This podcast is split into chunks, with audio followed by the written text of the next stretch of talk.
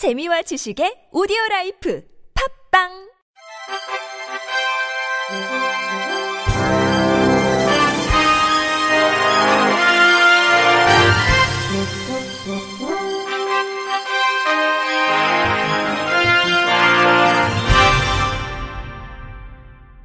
청취자 여러분 안녕하십니까? 8월 넷째 주 주간 KBIC 뉴스입니다.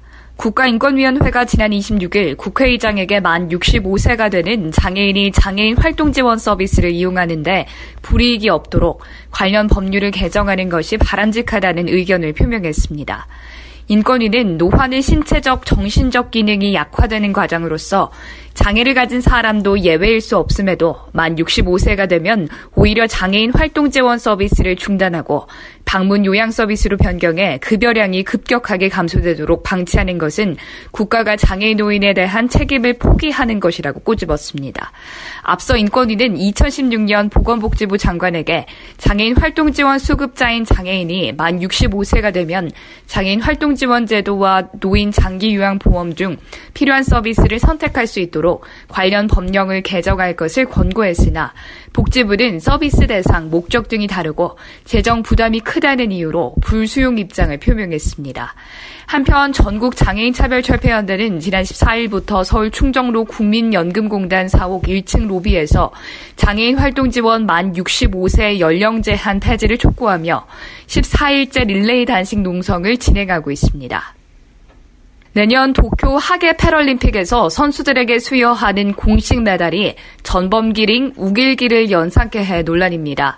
도쿄 패럴림픽 조직위원회는 지난 25일 도쿄 패럴림픽 메달을 공개하고 총 421건의 응모작 중 부차에서 영감을 얻은 디자인으로 결정했다며 바위, 꽃, 나무, 잎, 물 등 일본의 자연을 형상화해 메달을 제작했다고 밝혔습니다. 그러나 해당 메달은 방사형으로 뻗은 모양이 전범기를 연상시켜 논란이 되고 있습니다. 이에 대해 대한장애인체육대회 관계자는 도쿄 패럴림픽 메달 문양은 국제 패럴림픽 위원회의 정치적 표현 금지 조항에 어긋난다며 해당 메달의 디자인을 허가한 국제 패럴림픽 위원회에 공문을 보내 항의하고 오늘 10월에 열리는 집행위원회에서 메달 교체를 끌어낼 수 있도록 의견을 피력할 계획이라고 밝혔습니다. 보건복지부는 다음 달까지 활동 지원 서비스를 석 달 이상 이용하지 않은 장애인에 대한 실태 조사를 실시합니다. 이를 통해 활동 지원 서비스를 이용하지 않은 장애인 중 추가 복지 지원이 필요한 경우 수급 가능한 서비스를 신청할 수 있도록 안내합니다. 조사 과정에서 제도의 구조적 문제가 확인되면 개선할 방침입니다. 이번 조사는 지난 20일 국민기초생활보장 수급자인 A씨가 서울 관악구 삼성동의 한 다세대 주택에서 홀로 숨진 채 발견된 사건으로 인해 추진하게 됐습니다. A씨는 3급 지체장애로서 2016년 9월부터 장애인 활동 지원 서비스를 이용해 왔으나 지난해 7월 이후로는 서비스를 이용하지 않았던 것으로 확인됐습니다. 정신질 환자 관리를 강화하겠다는 조국 법무부 장관 후보자의 정책 구상이 정신장애인에 대한 편견을 확산시킨다는 비판이 나왔습니다. 민주사회를 위한 변호사 모임은 논평을 내고 정신장애인의 범죄율이 비장애인보다 훨씬 낮은데도 조 후보자가 최근 발생한 특정 사건만을 거론하며 정신장애인에 대한 혐오와 차별을 조장했다고 주장했습니다. 또 인권정책의 주무부처인 법무부 장관 후보자가 정신장애인을 사실상 우범자와 동일시에 관리하겠다는 공약은 정부가 내놓은 인권정책에도 미치지 못한다고 비판했습니다. 그러면서 국회 인사청문회에서 이에 대해 해명해야 한다고 요구했습니다. 앞서 조 후보자는 지난 20일 고위험성 정신질환을 앓고 있는 피고인이나 수용자의 치료를 강화하겠다는 내용 등이 담긴 정책 구상을 발표한 바 있습니다. 내년부터 중증장애인 인턴제 대상이 기존 중증에서 장년층 경증까지 확대될 것으로 보입니다. 한국장애인고용공단은 최근 이 같은 내용이 담긴 2019년 혁신 추진 계획을 발표했습니다. 중증 장애인 인턴제는 취업이 어려운 중증 장애인에게 최대 6개월간 고용보험 가입 사업장에서 인턴 기회를 제공하는 것으로 내년에는 서비스 대상이 장애인 경제활동 실태 조사를 근거로 한 기존 고용률이 현저히 낮은 구직 등록 중증 장애인 200명에서 중증 및 장년층 경증 장애인 400명으로 확대될 전망입니다. 공단이 사업장에 지원하던 지원 단가 역시 최대 80만 원으로 올해와 같을 것으로 보입니다. 공단 관계자는 현재 예산이 심의 중이라 확정은 아니라고 말했습니다.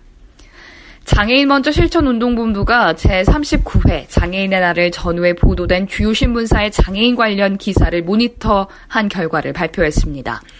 언론 모니터는 장애인의 날을 기준으로 4월 8일부터 4월 22일까지 14일간 보도된 장애인 관련 내용에 대해 10개 종합일간지와 8개 경제지를 중심으로 장애인 벽 허물기, 김철환 활동가에게 의뢰해 진행됐습니다.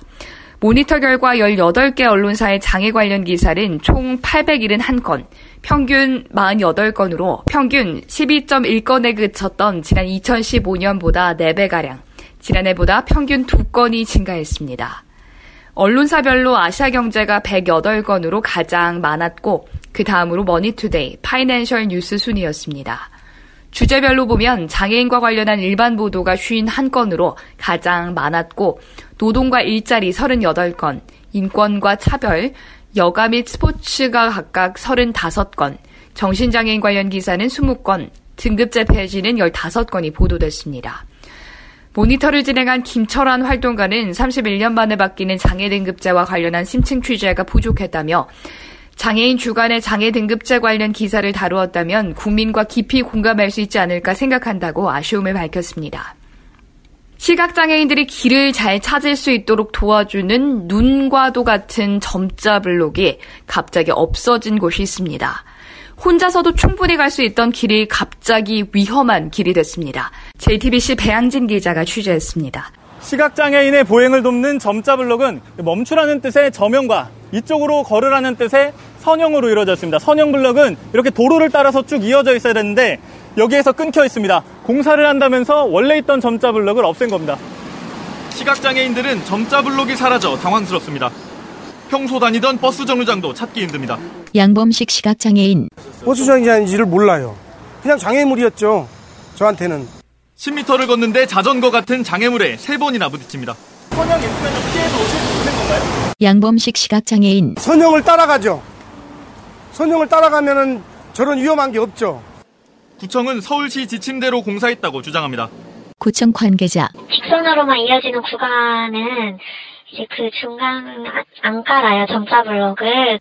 하지만 구청에 따른 매뉴얼은 서울시가 2013년에 만든 겁니다. 서울시는 문제의 내용을 2년 전에 바꿨습니다. 서울시 관계자. 기존의 시각장애인을 위해 설치되어 있던 연속형 선형 블록 같은 경우에는 그거를 이용하는 사람이 있었던 거거든요. 반드시 재설치하라는 내용이 점자 블록과 바닥 색깔이 비슷한 곳도 있습니다.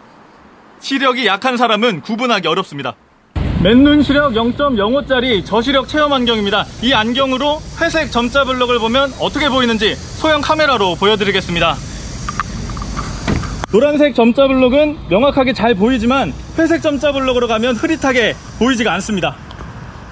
바닥과 구분이 되지 않는 색의 블록을 까는 건 현행법 위반입니다.